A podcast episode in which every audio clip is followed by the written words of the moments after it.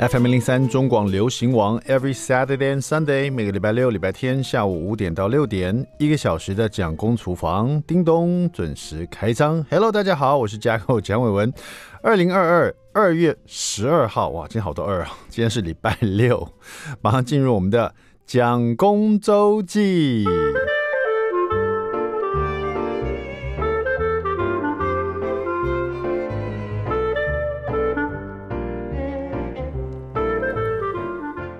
好，讲到二零二二二月十二号都是二呢。今天我再来加一个二好了，就是稍微宣传一下我礼拜二的蒋公厨房的料理直播哈。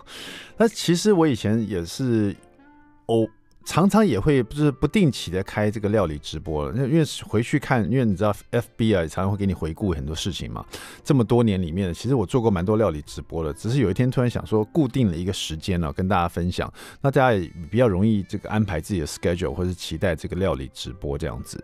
那我现在是定在礼拜二，所以说如果你有参加我的 Jacko 蒋伟文的这个 FB 的粉丝团的话，你就可以在礼拜二的时候呢，我也会稍微提醒大家，就是说在礼拜二的早呃上午了大概十一点左右会提醒大家，今天的直播大概会在几点？大部分时间都是十一点四十五分到十二点的时候就开直播这样子。那也有的时候是因为礼拜二我要工作，那因为要录影呢，我就可能就提早直播。像有一次我大概十一点就开始直播，那人少的要命，因为大家都在上班这样子。难道你要上班偷看人家做料理吗？那如果你还没有看过料理直播的话，因为我发现我在料理直播的时候有一些。呃，在看直播的朋友们会写说啊，我第一次跟上这个，或者我第一次看料理直播，好有趣哦。有时候我也常把自己放在就是说呃收看者的角度来看这件事情，因为我也会去看别人的料理直播。我们换个角度来看，假如今天呃我们跟上 Masa 老师的料理直播，那不是很有趣吗？看他现场直播，还可以问他一些问题哦，甚至于看一下 Masa 老师就是没有经过剪接啊，他的直播的料理的这个过程呢，应该是蛮有趣的哈。当然。呃，不不是跟 Masa 老师相比啦，可是我觉得这就是料理直播魅力所在嘛。就是也许你曾经买过我的料理书，或者你常在听蒋公厨房这个节目哦，听我说的一口好菜，感觉说啊这么会说，到底做的怎么样？也可以来评论一下哈。就是你在看我的料理直播，你就可以跟我平常讲话这个连接上，甚至有人说哦，原来现在可以听到我的声音以外，还可以看到画面呢。那比较有趣是我的料理直播啊，蒋公厨房真的是蒋公厨房，就是我们家的厨房，所以你可以看到我们家厨房大概长什么样子，然后我大概会用什么样的这个，比如说呃刀具啊、砧板啊。为什么这样提？因为我刀具其实挺多，然后我发现我砧板真的比一般一般人还多啊，就是说。我有切水果的一个砧板，然后切生食，就是肉类的一个砧板，还有切蔬菜的一个砧板。就是就有人就问我说：“为什么你切蔬菜跟切水果要分开两个砧板？为什么？是因为切蔬菜，因为我们常做菜的人，你知道，你一定常切什么？葱、姜、蒜、辣椒，真的常切这些东西啊！你的砧板上。”就算你常常每次都洗得很干净，把晾干，它就是会残留一点这种辛香料的味道。你是不是很讨厌吃一个拔辣，或吃一个柳丁，或吃个西瓜？你咬进去有西瓜甜，可是却有辛香料的味道。怎么是一个大蒜风味的那个西瓜，或者这个柳丁怎么吃起来最后有一点 葱的味道？你知道那种感觉就很差嘛。所以也不知道什么时候开始，我家就是我一定规定，就是切这种生就是蔬菜类的东西啊，跟切水果一定要分开来啊。那有时候就遇到个难题啊，番茄它到底是蔬菜水果？番茄到底要用哪个砧板来切？其实都可以，因为番茄它比较没有那么奇怪的味道哈，尤其小番茄，呃，就都可以啦，然后就不会不会影响那么大。那在做料理直播这几次呢，我后来发现我会有特别来宾呢，所以大家可能可以期待一下。那我的特别来宾呢，就是我老婆蒋夫人，因为蒋夫人发现我在直播的时候，有时候为了像我们做广播嘛，就总不能说突然之间不讲话，在广播上面呢，三秒钟不讲话，你就觉得非常长。比如说我现在不讲话。不行，那有人就强调不能不能不能不能，你会觉得是不是坏掉了？是不是这个广播传送的问题有出现问题，或连线出现问题？你广播里面你不能有空的那个完全空的那种空的时间呢，就好像空气凝结一样，听的人会觉得哎，该转台了，是不是？连线有问题。我自己也会常常这样，我听一个广播节目，突然之间没有声音了。我大概停个一两秒，你说到三秒，我一定转另外一台啊，因为我在开车，或者我正需要一些音乐当背景，会有人在讲话，你突然没有声音了，是不是很奇怪？所以我们做广播做习惯了，就会在这个空间里面不要给他太多的空余的这个空空的东西哈。那做直播的时候，我也会有这个毛病，就是好像一直在电话在讲话，那就比较难，就是可能会让大家觉得有点。紧绷的感觉，因为你看直播，你就可以看到这个人在做料理，然后他又拼命在讲话，有时候觉得有点累。那蒋夫人就给我个建议，他说：“哎，我在你做直播的时候，在旁边唱歌好了。”我说：“啊，这是什么样的概念？”他说：“就是有电乐的概念呢、啊。所以你现在蒋公周记，你是不是垫一个音乐在后面？那你有时候停个一两秒，你有音乐，你是觉得还好？哎，没有坏掉，连线还在。”有背景音乐嘛？只不过喘口气这样子。我一开始有点觉得这样子很奇怪啊。可是因为其实蒋夫人真的蛮爱唱歌，然后她唱歌又很好听。我说好好，有一次我就做了这个礼拜二的蒋公料理直播，蒋夫人在旁边唱 KTV 这样子。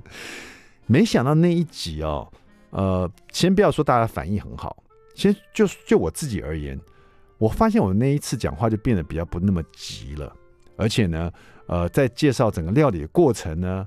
也比较清楚一点，因因为我可以不要一直讲话，然后我可以再认真想一下，我在这一段的过程里面想跟大家分享它的秘诀是什么，或是为什么这么做。那因为有蒋夫人的唱歌垫底，或甚至在旁边有这个很好听的歌声呢，我就有时候不用垫那么多话，我就用让画面来说话就好了。因为毕竟它不是广播嘛，广播你看不到我。你只听得到我的声音，我每一段都用声音来去形容，给你一个画面。但是看料理直播，你就已经有画面了，我就不用那么多多话了。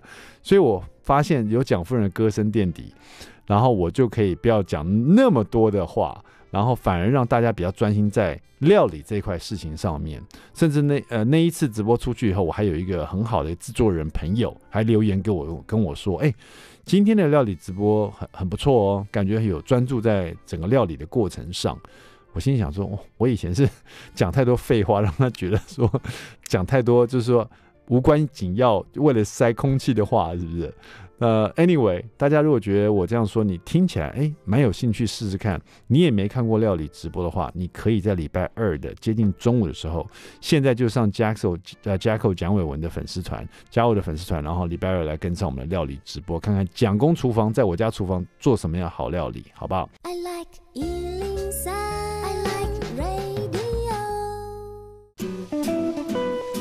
FM 零三中广流行王蒋公厨房，What back，我们回来了。我是 jack 蒋伟文。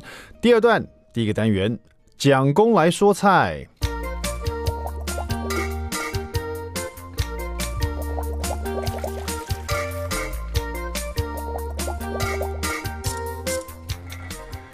只要去那种平价的回转寿司店呢、啊，我都很喜欢吃它那种炸牡蛎啊。就我觉得日本人炸牡蛎炸出来，就是因为它有那个面包粉啊，炸在外面真的好脆。然后因为牡蛎在里面又很，那你知道牡蛎很软嫩嘛？然后咬进去那个牡蛎的味道，因为被热度我这样逼起来，然后那个香气啊，跟它软嫩度跟外面那个很酥脆的外衣啊，做了很强烈的对比，吃起来口感超有趣的，又很好吃啊。呃，所以我今天来讲一道这样的菜，好吧，叫咖兹牡蛎冻饭哈。这一道料理呢，是收录在我跟潘孟仁师傅一起出这本《新手必学，只用平底锅三步骤学会一百零一道日式家常菜》。因为潘孟仁师傅就专门在做这个日式家常菜，所以当初我跟他认识以后呢，就觉得哇，一定要好好跟他偷学个几道，一学就学了一百零一道，哈哈哈哈！跟大家分享一下这一道咖兹牡蛎冻饭，还是我特别跟他要求的，就是冻饭呢。要有，可是牡蛎的，尤其是炸牡蛎的，我要学会。哈，那在买牡蛎的时候，台湾其实这个是海岛嘛，所以说这个牡蛎要买大小牡蛎都很容易。那你就挑大一点牡蛎好了，大概二十颗左右，然后呢就把它。裹住这个面衣哦，那这个裹面衣的方式也很简单，就是像日式那种裹法，就是先把牡蛎啊裹一点面粉，然后再呃再来一点蛋液，然后再裹上这个面包粉呢，就是洗个三温暖这样子，沾面粉，沾蛋液，然后再沾面包粉，哈。哦，对了，在牡蛎在使用之前呢，一定要记住，我们通常在那个不管传统市场或者超市买到牡蛎，都是一大袋嘛，哈，里面还有一点水这样子。那这个出来要洗的时候，你也可以先用清水把它洗干净以后呢，然后再撒一点面粉在上面。这时候就不要管中筋、低筋或高筋的了，只是为了洗啊，因为面粉容易吸附一些异味啊，而且很容易把那个牡蛎上面一些不干净的把它吸附掉。然后你在在清洗它的时候，你这个粘附面粉以后，再把清水倒进去，把它清洗干净的同时，你的手指都会触碰到很多牡蛎嘛。这时候你也要感受一下，很多牡蛎它那个裙边里面、裙褶里面会有一些碎牡蛎壳哈，一定要把它挑掉，不然那个真的吃到或咬到你伤喉咙就算，有时候咬到你牙齿都会裂掉哈。稍微把它都挑掉哈，然后呢，像这样的洗干净的牡蛎啊，晾沥干了以后呢，我们就呃日式的三温暖来沾这个面衣啊，先是面粉沾蛋液，然后再再沾面包粉啊。这种沾面粉的这个这个动作呢，其实用中筋面粉就可以了哈。中筋面粉，然后蛋液，然后再面包粉，每每一个都做好了以后呢，你在锅子里面就热锅啊，这用平底锅就可以了啊，就是有一点点或者是中式炒锅也可以了，反正就。锅子热了以后呢，然后你就加点油哈，然后这个油要超过这个，其实因为牡蛎很小颗嘛，所以如果你不想用很多的油去炸这个沾好面衣的牡蛎的话，你油不用用太多，一碗可以吧？一个饭碗的油量倒到你平底锅，让你平底锅稍微倾斜一样，倾斜一下，让这个热油集中到一端呢，那这样它的油的厚度就增高，然后你就把这。牡蛎又不高，所以你把牡蛎一颗一颗倒进去，在里面炸哈，大概一百七十度的油温，也就是说，这个牡蛎下去的时候，沾了面衣的牡蛎一下去，外面是面包粉嘛，要有泡泡出来，啪啪啪啪这样的泡泡出来，就算是炸成功。好，在里面把它炸金黄色哈，大概才很快了。Maybe 一分钟多一点点，上下就 OK 了。直接捞出来，稍微沥油一样放旁边呢。一颗一颗牡蛎，大概我们炸个二十颗哈。炸完以后呢，这锅子的油把它沥干净，留一点点油，然后呢就把洋葱丝啊，还有这个山芹菜放进去，稍微稍微炒一下，然后呢也再放这个。呃，我们加点颜色，因为我们是做那咖汁牡蛎冻饭嘛。那我们放点鱼板哈，再切成一片一片鱼板，然后把它再切成丝。那鱼板上面不是有一些粉红色图案吗？那这样切成丝以后，它又有白色，还透出了粉红色的这个颜色，就看起来很漂亮。切成一丝一丝的，那用这个热锅里面呢，直接稍微把洋葱丝。炒炒了一下，然后三芹菜跟鱼板放进去以后呢，就可以把调味料倒进去。这里的调味料是两百五十 CC 的柴鱼高汤，加上日式的呃三合一调味料，酱油一、味淋一、清酒一，哈，都是一。一份量这样子，那这边是用到酱油五十 CC、味淋五十 CC、清酒五十 CC，都是一比一，再加上两百五十 CC 的柴鱼高汤，把它混合好以后呢，这个酱汁呢就在你炒完洋葱丝，把三芹菜跟鱼板放进去的时候，把它倒进去，在这里面煮哈，煮到这个芹菜鱼板都煮开了，就是煮滚了。这时候把你刚炸好的大牡蛎一颗一颗排在这个平底锅里面哈，这里面有什么？正在煮滚的酱汁，然后呢有洋葱丝的那个甜味都煮到这个酱汁里面去了，山芹菜的一些绿色的颜色到处都是，然后鱼板的一丝一丝的哈，有那个红里透白里透红的鱼板的一条一条的这样子，然后你把牡蛎一个一个放上去，那酱汁都在滚呢哈，在这个同时啊正在滚，因为我们要做冻饭嘛哈，最后呢打三颗蛋液哈。然后淋在这在滚动的汤汁上面，哈，让这个汤汁呢，因为蛋液呢，把它所有的食材都凝固在一起，比如牡蛎啊、三芹菜啊、洋葱丝都凝固在这蛋汁里面。然后蛋汁在呃这个在滚的这个酱汁里面也正在被凝固，同时你就可以撒一些七味粉上去，然后再撒一些海苔丝在上面。然后呢，最后就把这整个食材呢淋在你的白饭上面，咖汁牡蛎冻饭就完成了哈。那这个蛋汁哦。到底要煮到凝固到什么程度？这完全是要看你的鸡蛋的新鲜度，还有吃的人喜欢的程度。像有的人就很喜欢用蛋汁去淋刚刚烫好的牛肉片，去沾这个蛋汁来吃。你是不是这种人呢？就是说喜欢牛肉片烫熟了以后放到蛋汁里面沾一下，然后去吃那个蛋液粘在你的那个牛肉片上面。那有的人就喜欢吃比较熟的。蛋液啊，不喜欢吃那么深的感觉，那就完全看自己了哈。但最主要，大概是在半凝固不凝固的中间呢、因为你淋在你的饭上面以后，那个整个酱汁的热度啊，还是会慢慢的让你这个虽然说已经盛盘的蛋汁，还是会慢慢让它凝固住。所以这就是冻饭到最后，它都是把蛋汁啊不要煮这么熟，直接淋在饭上面去，好不好？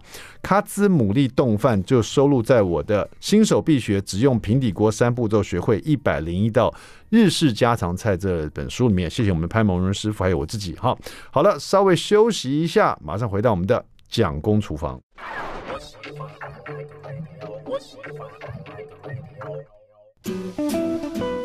FM 零零三中广流行王蒋公厨房，We're back，我们回来了，我是 Jacko 蒋伟文。今天我们厨房里面呢，请到是一位这个曾在这个台北远东国际大饭店呢，已经服务了超过三十年的一位主厨啊，自己本身就是老师刘冠霖老师，刘冠霖刘主厨，主厨你好，各位朋友大家好，大家好，哎你好你好，这个来自应该是广东人吧，您老师。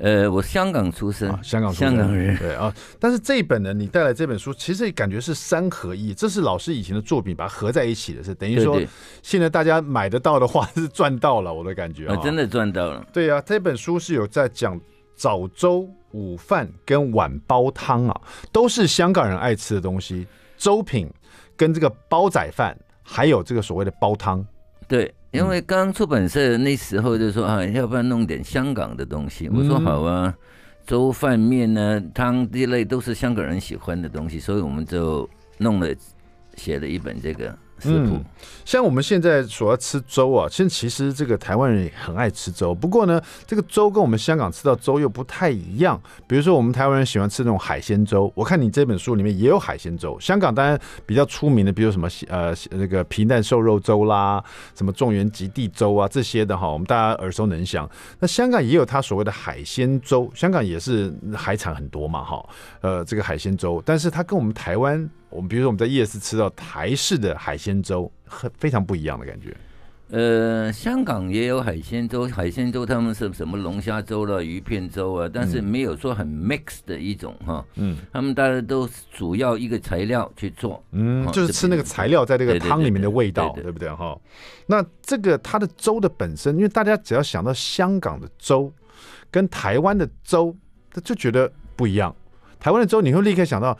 一颗一颗的饭粒啊，泡在这个汤里面，然后在吃那个汤的时候，那个汤的咸香味，再加上饭粒一颗一颗的那种咬劲哈，跟我们想到的香港的粥，感觉那个粥里面有时候甚至看不到那个米粒的感觉，呃，比较润滑一点。因为我们把它粥煮到糜烂了哈，这已经是滑滑的了哈，你根本看不到米粒了哈。嗯，所以这个粥的煲的时间比较长。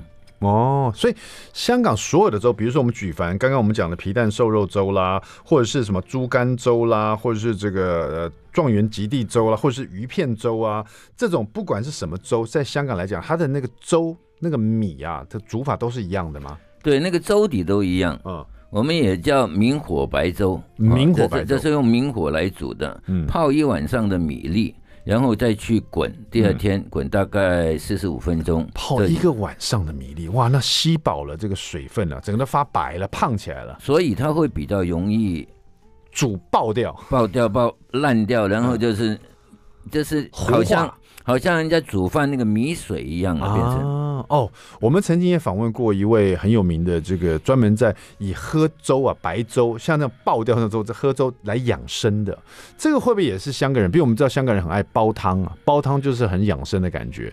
那连喝这种粥，好像对香港人来讲，它也是一种文化，加上它是一种养生的概念。如果喝粥养生，就有一个方法，就是说我们米泡完了之后，第二天煲嘛，嗯，煲的时候水多加一点。好像煮饭一样，嗯，那煮到差不多，那个还没有干之前，把那个米水上面那个黏黏的哈，嗯、那个米水拿来喝，嗯、那个是对有生病的会呃要复健的要喝，容易吸收、容易消化，嗯，比较好的。而且感觉早上来先来一碗这个，对肠胃挺不错的感觉，哦，非常好，非常好。老、哦、老师自己也是香港人，你说在香港出生嘛，对不对？对，那你自己有这种早上喝粥的习惯吗？呃，我都在外面吃。因为台湾的早餐太方便了啦。因为呃，香港很多粥铺，嗯，也有便宜的粥铺，也有贵的粥铺。比方说，你有很多的呃有不同的猪杂粥啊，什么状元及第粥啊、艇仔粥啊，什么都有。嗯、但是我有时候我都很爱去吃一碗真正的白粥，嗯，弄个油条，嗯，或者用个双胞胎。啊，那个也是一个风味，不一样，哦，只有白粥就好了。对，那假如说老师，你如果在家这，因为这本书的粥的真的蛮多，我刚看到一大堆哈。那因为其实过年的时候，在那种年节的时候，我们是我们是录音的嘛哈，这个时候还是在年节的时候，大家有时候吃的大鱼大肉啊，吃的有点腻了，来一点简单的清瘦的白粥，润润自己的肠胃也是挺不错的。比如说，就做一个简单的鱼片粥好了。像我们自己就喜欢吃一些海鲜类的鱼片粥，或是家里有蛤蜊的话，也可以来做一个这种有海味。的粥，老师可不可以很简单的告诉大家怎么做呢？呃，粥先煮了嘛，对不对？就像说泡一个晚上的米，对对，这个米要特别选过，不用，不用，不用，不用，泡一个晚上不需要选什么米哈。那当然是台湾的米非常好，非常粘稠，非常有润滑。我们吃粥，比方说鱼片粥好了，我们也可以用青鱼粥，就是那个。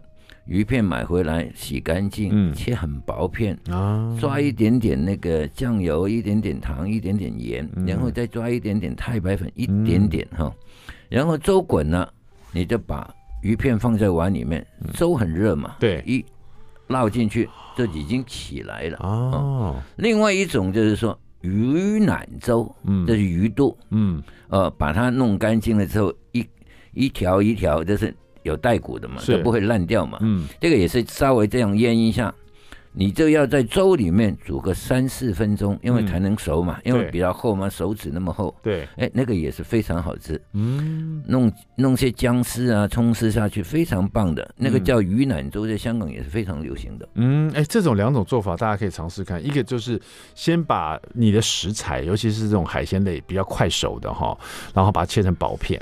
然后放像老师说，抓点味道给他，不管酱油啊、胡椒粉啊或者什么的，然后再一点点太白粉，把这个味道让它吃住，吃在里面，然后把它铺到碗底，然后粥把它煮滚了。这个粥刚老师讲过了，这个米是要泡水泡一个晚上的哈。对，一个晚上第二天再把它煮的时候呢，水要多一点，是不是？把它煮开来，是不是？没这个米煮粥当然水要多一点嘛。嗯、那等它爆开花了之后再煮，它就会绵了。啊，要煮到绵，煮到说看不到那个米粒的感觉嘛。呃，那有时候你还可以，你想不要煮那么久，有一点点也可以。对，就看你自己喜欢的口感对啊。如果说你真的是老人家，你想要这个更绵一点，或者这个没有那个口感的，你可以煮到那个程度，或者是一颗一颗都可以。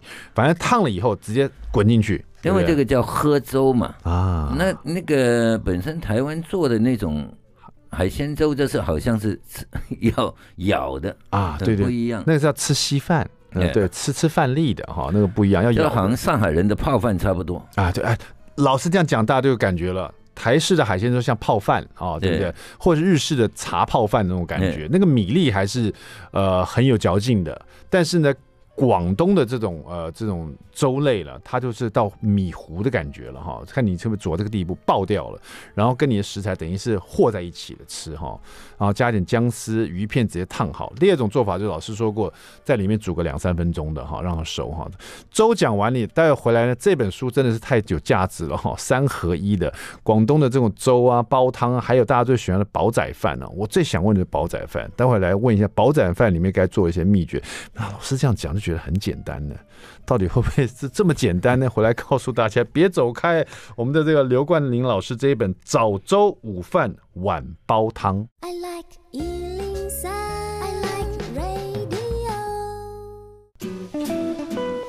FM 零三中广流行王蒋公厨房，我们回来了哇！今天呢，要好好满足大家对于这种广东料理啊、香港料理这个好奇心啦。比如说香港人喜欢吃粥啊，所以早粥啊，在早上喝一个粥啊，润润你的胃哈，那个胃肠就比较舒服一点。中午来吃他的煲仔饭的，煲仔饭就等于是像我们这个真的是一个香港的文化。你看到煲仔饭就像看到那个回转寿司一样，你看到日本的，你看到煲仔饭的，你不可能想别的国家，你马上想到香港的。呃，这个煲汤也是哈。那今天请到现场是我们这一本早粥午饭晚煲汤的刘冠霖老师哈。冠霖老师在我们的那个远东国际饭店已经服务三十多年了，自己本身也是香港出身哈，所以说对这些文化饮食文化非常了解哈。煲仔饭，老师刚刚笑着说是很简单的一件事情啊，听的人都觉得，希望有老师这种功力就好，谈笑风生就把煲仔饭做完了。很多人家里想做煲仔饭，尤其是过年期间有那种干肠啊、腊肠啊，想做那种最传统的，大家最常看到香港的辣味煲仔饭啊。这个在做的时候，老师有什么提点？怎么样做才会容易不失败？然后这个是米也是要 泡很多水吗？不失败很简单，你用电锅煮的不失败了吗？就 哎，我们先听听看，你用电锅煮这种小小撇布，这种是怎怎么做法？那你你用现在大家都大同电锅也好，但是现在的那个插电的那电锅也好，反正你把米洗好，嗯，泡半个小时哈，嗯，然后拿起来就一杯米一杯水，嗯，就去煮了，对，煮到差不多的时候，因为你的备料，我不晓得你要备什么料，你牛肉干肠、腊肠啊，差不多大大概起那个鱼眼泡泡的时候，你就把东西都放进去，嗯，就把它盖起来，嗯。到那个电锅跳电了哈，跳了哈，你还给它焖个十分钟，你那锅饭就成了，就这么简单。嗯，然后你当然是要调好你的酱油嘛，嗯，酱油不外乎那咸淡甜啊，对，那酱油啦，那鱼露啦哈，一些如果你可以的话，弄一些那个香菜梗啊，煮一煮会比较香一点，撒点胡椒粉，撒撒点油就可以拌饭。嗯，再懒一点的话，买一罐。鱼酱油就可以了。啊。对对对对对，因为鱼酱油是调味过的，它那个咸淡啊、甜都已经弄好了。那品牌的不要讲了，反正你去市场看看鱼酱油。鱼酱油也只有一种品牌，这是广东香港出的哈。哎，老师这样讲，我觉得真的很清楚了。你可以自己调自己喜欢的味道，就咸淡甜嘛哈。咸你就要给它层次感，所以你除了酱油，来一点鱼露。然后呢，胡椒粉，然后这里面烧一点这个呃，比如说糖在里面，把它烧一烧，这样你就有这个味道了。那你如果觉得麻烦的话，你就直接买鱼酱油，因为这个鱼酱真的很方便了。烧热了以后，淋在你的煲仔饭里面，对，然后拌，然后把它拌起来。好，那老师刚我一直想问，就是像这种干肠、腊肠，我看了很多不同的师傅做法，有的人呢，当然可能为了方便，他是整条进去这个蒸完以后。然后差不多拿出来，然后切成片，再把铺在上面，再把酱油淋进去。那另外做法也有人直接先切片了，铺在里面蒸熟，再把酱油淋进去。到底是该切不切？什么时候放进去？呃，没有说该不该。嗯，那我的做法是整条放进去。嗯，然后我都会多加一块腊肉啊啊，因为腊肉有油脂哈。对对对对。在整条放进去，那个油就会渗到那个米粒上面，嗯，会特别香。嗯，那所以呢，说。我蒸完了之后拿出来切，切完就把一个盘子摆着，是、哦，那然后你就拌饭就吃了嘛，嗯、这个非常好，连猪油都省了，因为那个腊肉有油啊。啊，那那是呃，这个因为主厨在这个远东饭店服务三十几年了，我想问一下，像这种专业厨房里面，有时候你们食材也比较大量一点，那家里的厨房，有的人也会把干肠、腊肠放到冷冻库。腊肉也会冷冻在里面，过年的时候再拿出来，可是难免会有一些这种冷冻库的一些味味道哦。这个是可以直接放去蒸，还是你事前你们自己专业厨房会做什么样的处理再去料理呢？要稍微洗一下啊，稍微把它洗一下，嗯、也不用烫，因为烫完之后都会变白色的，不好看。嗯、对，但是腊肠那些摆冰箱不能摆太久，嗯、摆太久有个油耗味。嗯，肉啊，猪肉尤其猪肉的猪油味那个油耗。嗯，比方说你最多摆个。半个月一个月顶多了，不要摆太久。嗯，啊，摆在冰箱都不会坏，什么都会坏的。对对对对，好，有没有什么可以复活的方法？因为我听过有些主厨说，像这种干肠、腊肠，如果摆久了哦没坏，但是像有一些怪味道的话，是不是可以比如淋点酒啦，或是给它一点其他调味料去蒸它？把先把它蒸一下，单独蒸出香味来，再去料理呢？没用，不用了，因为油耗味是去不掉的啊。嗯，你有时候吃东西，哎，怎么有个猪那个那个油耗？那个就是。过期了，对，摆太久了，嗯，那这油耗就会跑出来。新鲜的东西都不会有油耗的。了解，嗯，我刚刚看了这本书里面，早粥、午饭、晚煲汤啊，这个午饭这部分就在讲煲仔饭。其实煲仔饭除了我们刚刚讲这种比较传统的干肠、腊肠、辣味煲仔饭，它还有很多很多不同的。甚至于我看到一个有关像那个港式的肉饼啊。嗯，肉饼煲仔饭，你看到这个煲仔饭，我突然觉得好像日式的盖饭啊，比如日式的亲子冻啊，它也是盖了一个东西在饭上面。那港式的这种辣味饭也是上面会有一个东西，但是它这不太一样，它的饭直接是烧出来像煲仔饭一样。那像这种肉饼煲仔饭，哎，我真的还真的没有做过。这种在做的时候是分开做的吗？还是在做的时候要注意什么？嗯，对，因为我们先把肉饼哈。剁好，多好之后调好味道，调好你你自己要的味道哈。然后呢，比方说你要咸鱼也可以，冬菇也可以，你要马蹄也可以，嗯，你都配好了，你都摆在一旁，嗯。啊，饭也是差不多煮好了，就放在饭面上，把肉饼放在饭面上。一样哈。啊，哎，不管你用电锅用砂锅，我煮饭一定是用砂锅，对，用火来烧的，对。啊，很多记者都看过我烧了哈，嗯，所以所以这个是就是。如果你用火烧的话，你要看时间，对，你要看那火的大小，嗯，你要精神的要看的，嗯，你不能不理煮这个东西理它，等一下你就不用吃了，吃锅巴就好了。对对对对对，所以老师你用呃煲仔去烧，在上面用生米去烧，这个米当然老师你说过，这个它是也是泡过泡过，水了哈，至少半个小时以上，对不对？对泡过水的米吸饱了这个米，你去烧的时候也是一杯米一杯水这样子。但是是不是说，如果我做一个人份，我只一杯米啊？这样子不好煮呢，一杯米一杯水会不会一下就煮干掉了？还是最好是煮两？有没有什么最好的那个分量？比如说两杯米两杯水吗？其实一杯米一杯水还是可以煮的。嗯，你的锅子小一点，所以它的水分会高一点。了解。不要那那个平平的，你就很难去掌握。一滚起来。盖起来，你就要关很小的火，嗯嗯，不然等一下你火大了，水干了，嗯，也焦了，那没有用，嗯，所以我劝大家还是来远东饭店吃吧。对对对对，当然了，我是觉得听完了怎么做，那你你知道了，你想试试看，当然很好哈。但是很多人，大部分人还是直接去吃我们刘师傅煮了就好了。但是刚刚讲的重点了，大家有没有听到？就是说如果是一杯米一杯水，像这么少的分量，一个人份的话，也可以煮。但是你不要嫌麻烦，你去买小一点的这种砂锅嘛。现在这这种你知道比较平价的，像大创啊什么的日式的店，它都有卖小砂锅，好多。对呀、啊，你就买个小的砂锅来做，那这样子它那个水就会比较高一点点，你在煮的时候比较不容易那么快干掉。而且呢，它的呃锅子小的话，它聚热的能力也比较好。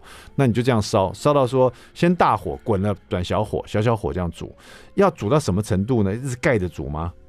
盖着煮，要像我们看到师傅有时候，你左抛抛右抛抛这样子，左抛抛右抛抛是最后才做，这个是要烧那个锅巴啊，那个没有，你你一早是就晃来晃去的，那个米都倒出来了。啊，所以不要动它，嗯，不要动它，烧到最后，老师你是听它的声音吗？听他说说他没有。大概比方说，我们开小火的时候，你大概十五到二十分钟，嗯，哈，你就要看一下了，哈，打开来偷看一下，水是瞄一下，啊，哎，有起泡了，你就可以把你的材料放进去，就这样做。就是我们刚刚讲是肉饼好了，肉饼我事先已经做好了，嗯，然后把它放到上面去。然后像老师说那些马蹄啊，那些实在是也是这时候放，你已经多在那个肉饼里面，啊、那个才会有爽口的。了解。对对，老师，你的意思是说肉饼的馅料呢，里面都先把它做好了，调味也调好了，对不对？不管你是要放姜丝在里面，你要放马蹄在里面，你要放香菇丁在里面，都可以，都拌好了，这个肉饼做好了，然后你这个饭呢，已经到最后阶段了。你只看到泡泡从洞里面跑出来，从那个米粒的洞里面跑出来，你就把这个肉饼生的把它盖上去，对，然后再回盖，再继续煮，对，让它煮，因为肉肉也会出肉汁跟水嘛，也会往饭粒里面走，是不是？哦，那个特别香，那个肉汁都跑到饭里面，哇、哦，就算你不用酱油哈，你这样子那是是它的原味也非常好的。哎，真的，你可能真的没做过这个这个，你可能做过。传统的港式辣味饭，你没做过肉饼的这个煲仔饭，今天回去试试看。待会我我我看一下这个分量是怎么抓的，再确定一下哈。稍微休息一下，待会马上回到我们早粥午饭晚煲汤。刘冠霖老师在现场。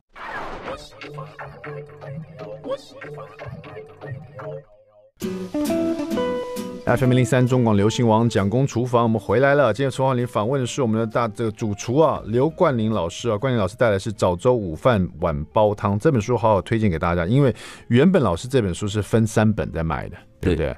粥品。然后煲仔饭，然后再就是煲汤啊。现在呢，因为过年，让大家一次可以收购三本合一啊，这样子收藏起来比较方便一点哈。那冠霖老师本身也是香港人，所以对这种香港的饮食文化特别了解啊。所以你可以看到这本书里面，不管是粥啊，它那个粥的品相多到你会想啊，哇，你没想到有这样子的一个配合或这样的组合啊，你在家里可以自己试试看。老师也不藏私的，在煲仔饭这部分呢，除了大家耳熟能详一些传统的煲仔饭，这里面有很多。呃，真的是香港人，或者是或者是大饭店啊，他为了这个消费者所设计出来一些很棒的一些煲仔饭啊，甚至煲汤类的。那刚刚讲到这种肉饼煲仔饭呢，我就想问老师，像我们在做台式的这种肉饼啊，台式的蒸肉啊，我就觉得台式蒸肉跟港式的蒸肉，它吃起来就不太一样。这第一个讲它形状，港式的蒸肉饼呢，喜欢做比较薄一点的感觉。因为它容易熟嘛，嗯，薄一点。比方说用盘子蒸的也好，你在饭面蒸的也一样，嗯。那我们这是比例是三七分，嗯、那个那个肉有肥的，嗯、不然你的肉太柴了，这不好吃。嗯，我们不是有瓜子肉啊什么肉这里对不对？它是不是会比较硬？嗯，没有那么油。对。但是广东这个一定要有带一点油，你吃下去才会润滑，才会好吃，嗯，才会有香气。嗯，那广东这个肉饼里面呢，除了讲。三七分就油脂要多以外，有没有什么你们一定会用到的这个调味料啦，或者是说粉类的东西，让它吃起来你一吃啊，这是广东的蒸肉饼。简单，酱油、糖、盐、太白粉。哦，这几样调出来就是。你再加一点点姜汁嘛，那去一下那个肉的腥腥味啊、哦。对对对。那我在吃这个广东肉，我也觉得它特别的黏滑的感觉。就是老师你刚刚说台式的蒸肉吃起来比较有嚼劲。但是广东蒸肉饼吃起来可能它薄还是怎么样，吃起来比较黏滑，那是因为它太白粉的份比例多是吗？那太白粉不是很多，嗯，就是让它放了太白粉，让它黏着，嗯。嗯，不是一要它很多太白粉的，嗯，所以这个是腌的时候，我们腌制要打的时候就要放进去了。哦，肉饼先打，先打水，打到吃不进去的时候才放其他的东西。啊。